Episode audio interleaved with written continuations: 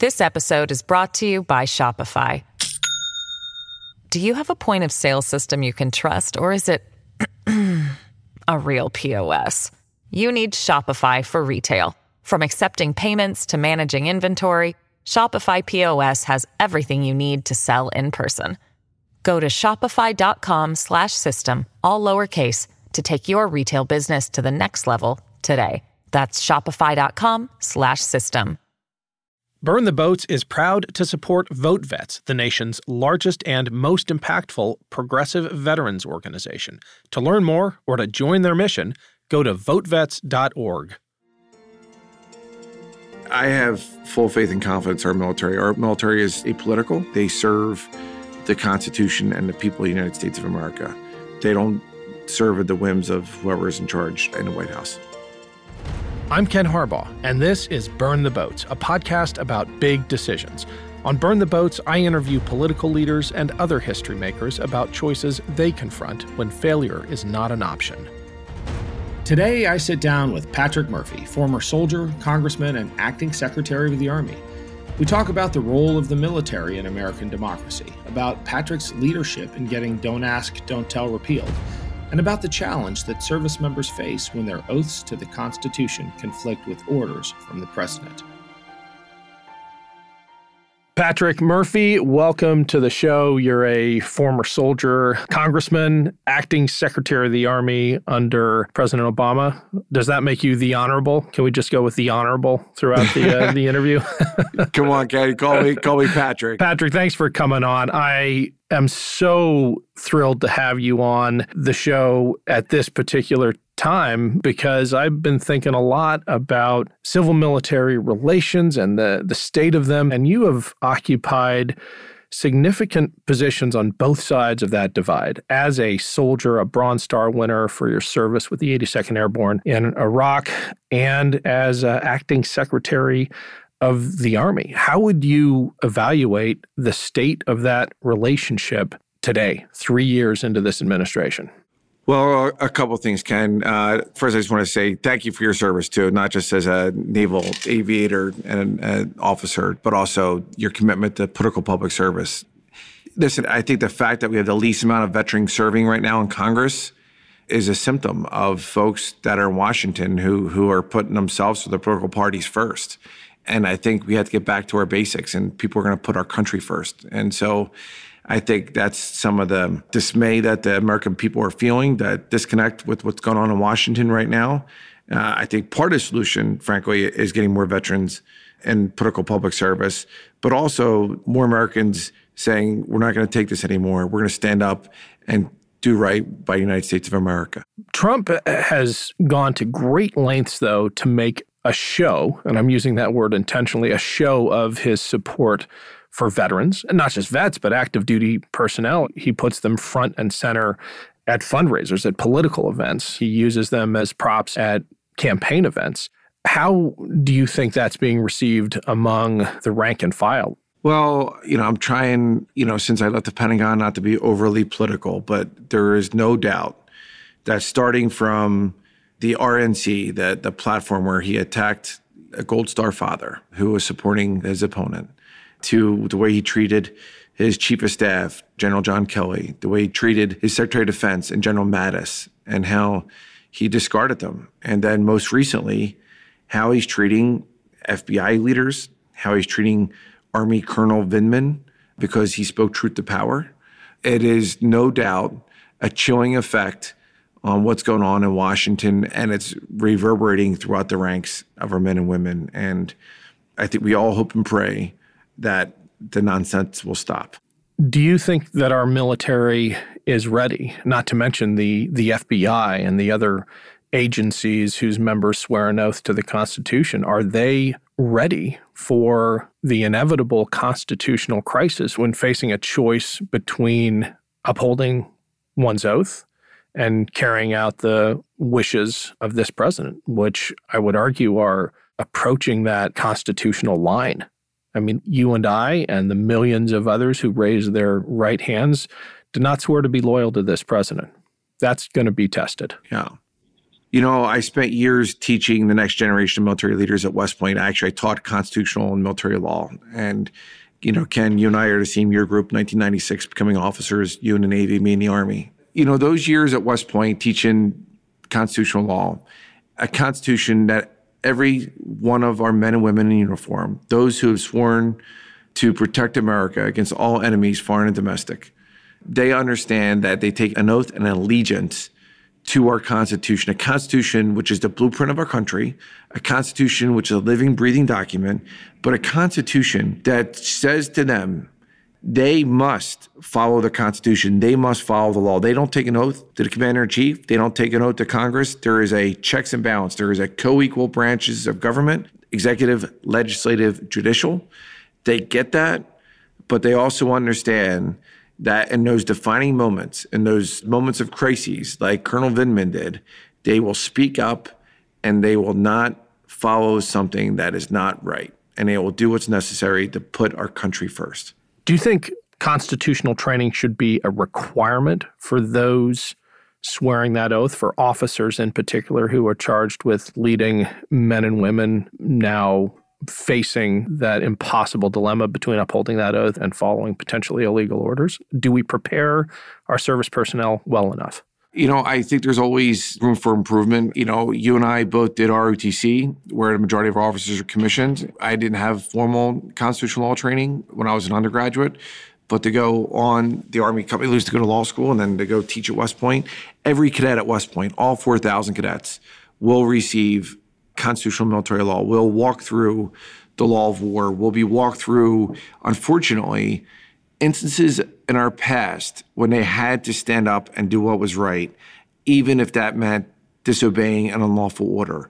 So whether it was the My Lai Massacre, whether it was the constitutional crisis under President Nixon's years, and some of the things that we're seeing right now, live, currently happening, you see that. And actions speak louder than words. And I think every trainee, every young man and woman that becomes either a sailor or a soldier or a Marine or an airman, they know what's at stake and they know what right looks like. And I have full faith and confidence that in those defining moments, they will continue to do what's right for our nation. I have utmost faith in their character and their courage.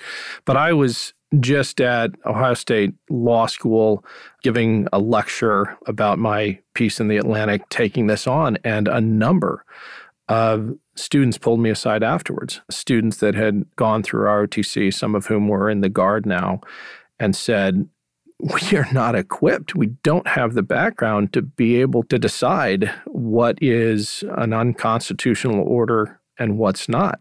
You know, it was an academic point for most of their careers, certainly for my entire career. I didn't think about it much at all, but you invoked My Lai. I mean, that, when I was going through my training, was a faint echo. It's reached a crescendo now when you have a president who is literally celebrating war criminals, who is literally parading them at fundraisers after giving them a pardon, and it sends not just a confusing, but a damaging signal to the men and women we are asking to carry the flag, to represent us in conflict zones abroad. Yeah, the My Lai Massacre, let's just make sure it's clear. I mean, that happened in Vietnam, where over three hundred fifty unarmed people were killed by Americans. And it only stopped because there was a young lieutenant, William Calley, who was a platoon leader. And it was one of those things where we learn from those mistakes. We are very introspective in the military. So we're ready to say no, because we kind of know and have a gut feeling, and we get trained every day what right looks like. But I will tell you, and then, by the way, as you know, every time you're promoted within the military, you're taking that oath again, that oath, that allegiance to our U S Constitution, to stand up against all enemies, foreign and domestic. And you look at what's going on, and I think that's why there's a lot of discontent in America, and there's a lot of people who are losing faith in political public service. I think that's why you're seeing a record number of retirements from members of Congress.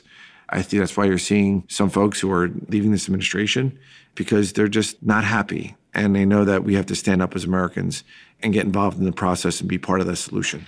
Do you worry that that loss of faith in our institutions of government has a risk of spilling over to the military, which for a very long time, I would argue, we bounced back from the trauma of Vietnam, and for the better part of a generation, the military has been held in incredibly high esteem. But does the broad loss of faith in America's institutions threaten to affect America's faith in its military? I have full faith and confidence in our military. Our military is apolitical. I know the chairman of the Chiefs of Staff, Mark Milley, is adamant about keeping it that way. And I have full faith and confidence that they will continue the over two hundred year history of our military and doing just that. They serve the Constitution and the people of the United States of America. They don't serve at the whims of whoever's in charge uh, in the White House.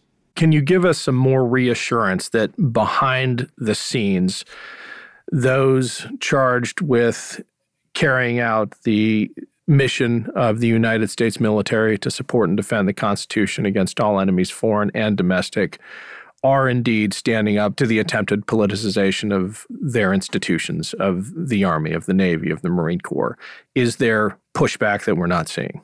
The fact is this, is that we see it bubbled up in the newspapers and in the media when these profiles encourage stand up and do what's right. And I think the most recent example was Colonel Vindman. And again, I understand. He stood up, he reported, he testified to Congress, and I understand that, you know, when the Senate impeachment was over, he was unceremoniously escorted out of his position with a national security team, you know, out of the White House, as if he was a criminal. And they went after his brother as well. I, I know. Yeah. And it's disheartening, and it's a black mark on our nation's history. But, Ken, I would say to you, and I am an optimist by nature, anyone that jumps out of a perfectly fine airplane tends to be an optimist that our parachute's going to open up. But Ken, I will tell you that it's always darkest before dawn. And a dawn is coming.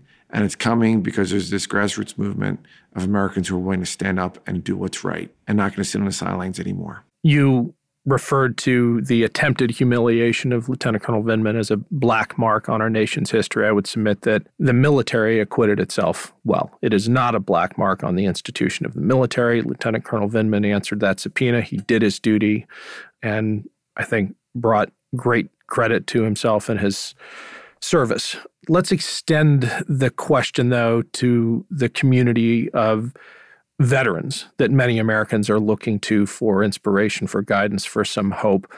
Do you think that there is a special burden that veterans carry in this time, as you put it, darkest before the dawn, for carrying that torch and setting an example for their fellow Americans?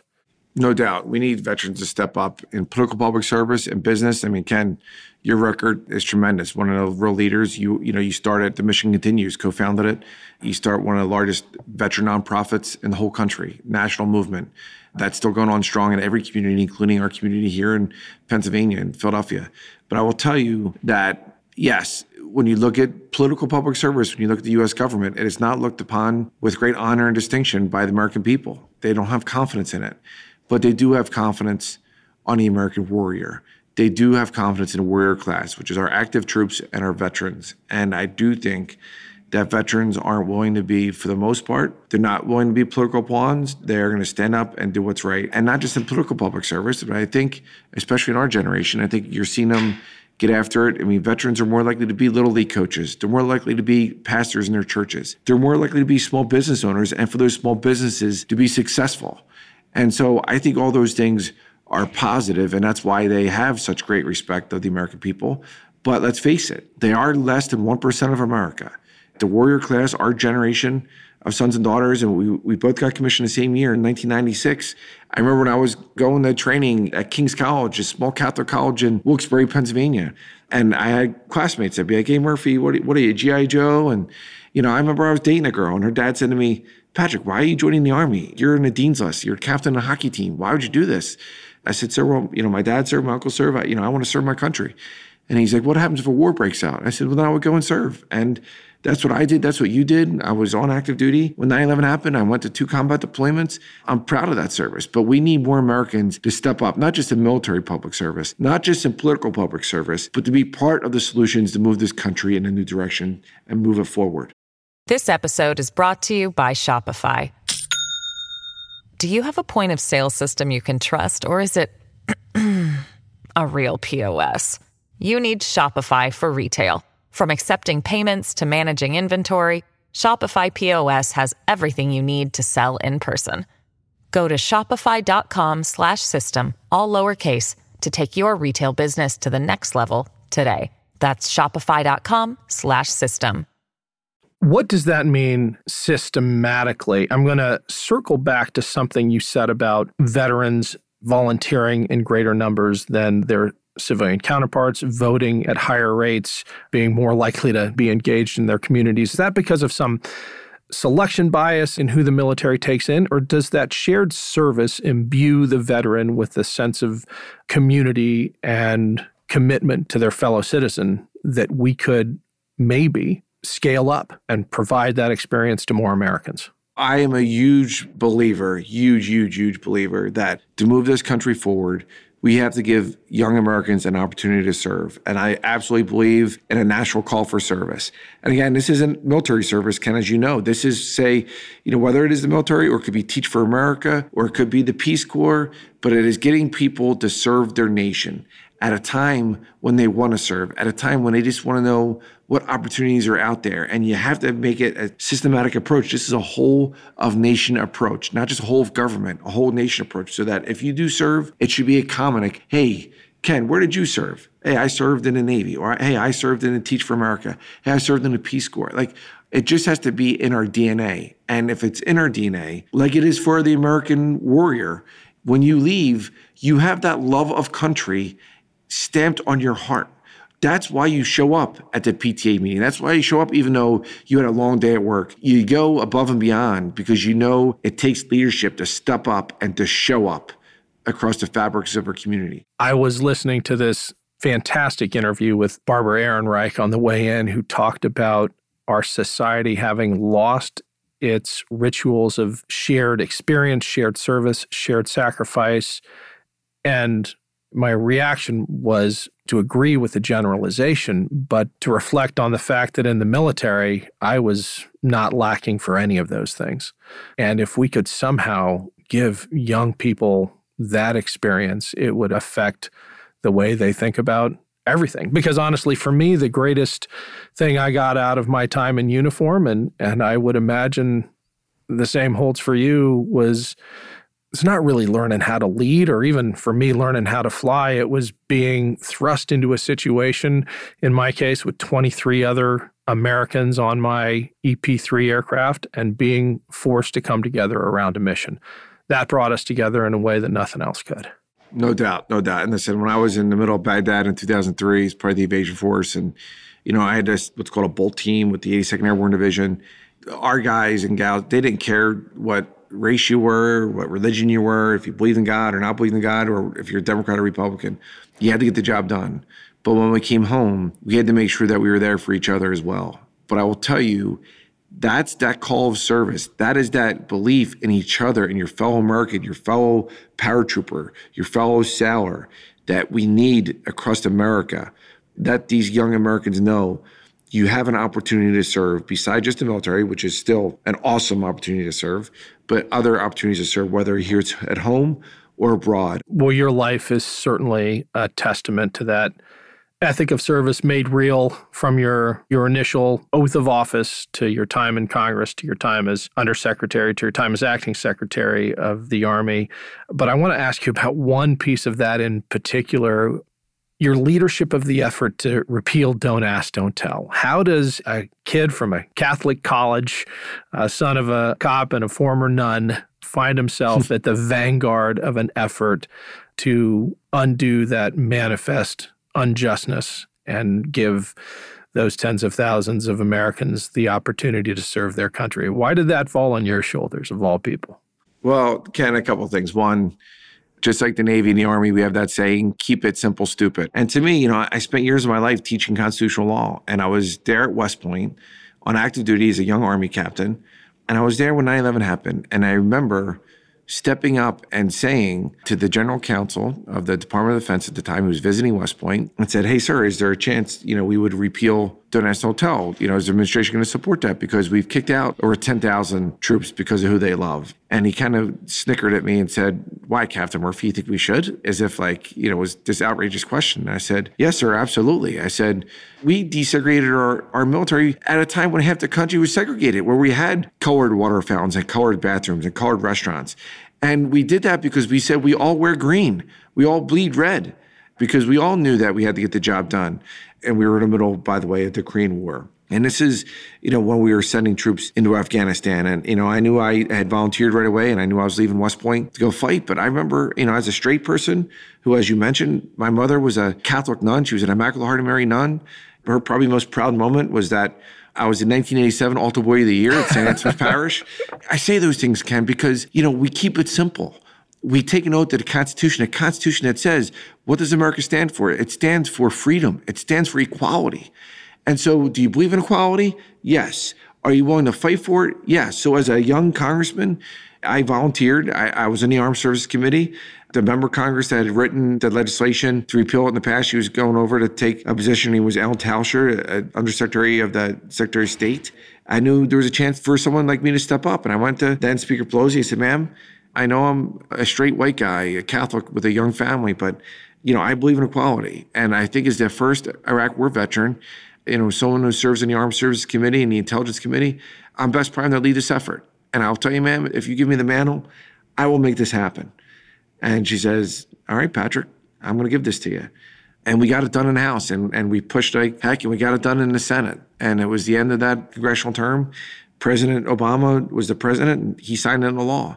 It'll be ten years ago this December when that was signed into law. You fast forward, Ken, that the military has been an agent of social change.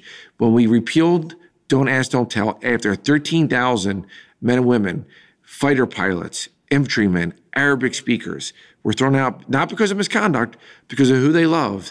That statement, that testament to equality in our armed forces has been a game changer, has been a social agent of change, which ushered in marriage equality in America, because Justice Kennedy talked about it in the Supreme Court decision. You know, we can't not have marriage equality when our troops, you know, are, are not treated when they go back home to places like Ohio or Pennsylvania. And that is a great moment in our nation's history that you and I were part of. But I will tell you that march to justice cannot now just, you just can't sit in the sidelines when you see that there's five thousand kids, frankly, brown kids being locked up on our borders right now, over seven of which have died in our custody just because, you know, they come from Mexico or from Central America. That is a black mark in our nation's history. So again, we're seeing veterans step up, veterans like Connor Lamb, who ran for Congress and won in Pennsylvania, veterans like Chrissy Houlihan in Chester County, Pennsylvania. These are folks who I call friends, who I support, and that I'm still supporting. That is why I'm passionate about this. Well, your passion comes through unmistakably. Just want to add one thing to your observation about the repeal of Don't Ask, Don't Tell and the righting of that wrong. It not only was about justice, it was about combat effectiveness. I think our military is better for it, not just because it acted as an agent of social change, but because we were able to to receive the talents and the patriotism of those thousands of people who wanted to serve their country. And we're all better at our jobs uh, because of that. No doubt. You know, when I was you know, running the Army as acting secretary of the Army, and, and our chief of staff was General Mark Milley. And we stood there, we testified in front of Senator McKean and the Senate Armed Services Committee. And we said, we want to open up all the occupational specialties, all the jobs in our Army to women. If they want to go to Ranger School, let women go to Ranger School. And oh, by the way, most women can't get through Ranger School. Most men can't get through can't Ranger get School. Can't get through Ranger School. I couldn't get through Ranger School. Right. So let's like stop kidding ourselves, right? If they want to try and go for it, don't lower the standards to have one standard. And guess what? They are kicking ass and are taking names. And you have people like Lisa Jasser out there just smoking it. That's why in places like West Point, we had a soccer camp for high school students. You had a young girl by the name of Katie Pasca. Katie Pasca is a girl from a row house in Northeast Philadelphia. I grew up at Saint Anthony's Parish with her mom. Her dad's a mailman. Her mom's a Coast Guard veteran. And she has her daughter up at West Point at a soccer camp. And you know what? She says, Mom, I want to go to West Point and I want to be an Army Ranger or an Army Green Beret. You know what? She can now. You know why? Because we had a commander-in-chief in Barack Obama who was saying, hey, we believe in equality. Let's keep it simple. Let them give them a chance. You had leaders like General Mark Milley, who's now Chairman Mark Milley, who's willing to put his reputation on the line, and guys like and gals like myself, and people like Mara Sullivan, who was, you know, Assistant Secretary in the Pentagon, you know, who was working for the Department of the Navy. We had leaders like that standing up and doing what was right. And we did it because we didn't need permission from Congress. We did it because we could do it via executive order. And unfortunately, some of those executive orders have been, you know, have been rolled back under President Trump, where he doesn't allow now transgender service members serving. And I think that unfortunately hurts our combat effectiveness, because there's a lot of transgender Americans who could do a great, great service and want to do great service. But unfortunately now they're not given that chance to serve. Yeah. Well, Murph, thank you for your service, for your leadership. We end every show with the same question. What is the bravest decision you've ever been a part of? Oh, man. I think, frankly, probably the most recent was uh, I'm a big proponent of Bobby Kennedy. Bobby Kennedy once said, moral courage is rare. It's more rare than physical courage. And I remember being in Congress. You know, I had won my first race by zero point six percent. I was representing Bucks County, Pennsylvania, and it's only the third Democrat in two hundred years. And and I was all in. You know, when the Obamacare bill came up, I co-sponsored and I supported it. And, you know, there was a lot of protests. There was hundreds of folks that would protest my office and show up at my events. In fact, I showed up at a protest once. They were outside my office on a weekend, and we didn't have office hours, but I knew they were showing up. And I showed up by myself with a copy of the healthcare bill wow. that I had read and I had it tabbed. And I went to the one veterinarian and I said, sir, you have the first question. And he read this thing about, well, it says on page three hundred thirty-six that you're going to give free health care to all legal immigrants. And I said, sir, that's not true, but let's not just take my word for it. Let's go to page three thirty-six. And we, we went there and, and I walked him through it. And, and I said, sir, whoever sent that email, whoever told you that, you go back to them and you let them know they were a liar. We can have arguments on policy. We don't need to lie about it. But probably the bravest thing was the moral courage to stand. And I was in an Amtrak crash a few years ago. I was coming back from Washington, and unfortunately, uh, eight people were killed uh, that night. Uh, I was outside of Philadelphia, and our train derailed. I stayed back, even though I was knocked unconscious and, and bloodied up. And I stayed back and was able to punch out the emergency window and help people go to safety. And I stayed back to provide care. That was probably, in most recent, beside my time in Iraq and, and Bosnia, probably the most bravest thing. But you know, I think it's brave just to be a parent, just to be, you know, a good American and stand up and, and say, no, it's not right. When people are like, how can you not vote for Trump? I think that's brave. And that's what we need, more Americans to stand up and do what's right when they know things are not going in the right direction, which they're clearly not going right now when you look at political public service and what's going on in Washington, D C. Well, thank you for sharing. Thank you for the inspiration, for the example that you set. Murph, let's do this again soon. Absolutely. Thank you, brother. Thanks again to Patrick for joining me. You can find him on Twitter at, at @PatrickMurphyPA. Today, Patrick and I talked about the potential constitutional crisis the military might face under President Trump. So we wanted to hear from you about a time when you were asked to do something you knew was wrong. Hi, I'm Isabel Robertson, producer of Burn the Boats. I'm here to read a couple of stories you all submitted about times you did something you knew was wrong in order to stand up for something right. On Facebook, Leanne wrote about a time when she stood up to a sergeant. The reserve first sergeant told her to have her Marines go clear the mortar pits recently abandoned by the Iraqi army. She wrote in her Facebook comment, "Flabbergasted by his ignorance, I flat out refused and told him we'd be waiting until E O D had given the all clear. That was a common sense decision, really, but as a staff sergeant, it was delicate to refuse and educate the man on his error. He was not the most receptive guy." Over on Twitter, Carol told us about a time she stood up to her boss. She wrote, "Once a boss asked me to conceal an important fact to an insurance company. I told him that he would have to write that memo because my integrity in this business was all important and I wasn't going to lie." Also on Twitter, Elena said that she reported a parent for child abuse to social services when she was a teacher, even though the principal and superintendent called her at home to express their anger. Thank you so much, Leanne, Carol, and Elena, for sharing your stories and for standing up for what's right. You can join in our conversation yourself by finding Ken Harbaugh on Facebook or following him on Twitter at, at team underscore Harbaugh. Next time on Burn the Boats, I'm talking to Joe Sandberg, entrepreneur and investor working to end poverty in California and across the country. Especially in this time of economic turmoil, we want to hear your thoughts on achieving financial security for all. If you could change the economic system in America, what would you do? Thanks to our partner, VoteVets. Their mission is to give a voice to veterans on matters of national security, veterans care, and issues that affect the lives of those who have served. VoteVets is backed by more than seven hundred thousand veterans, family members, and their supporters. To learn more, go to vote vets dot org.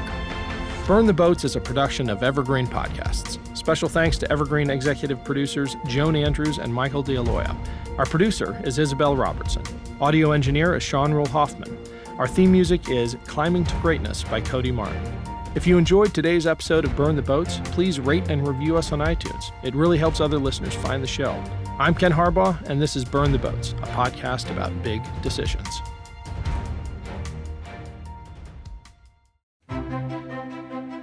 Faith in the news media has been challenged, making it even harder to get stories told.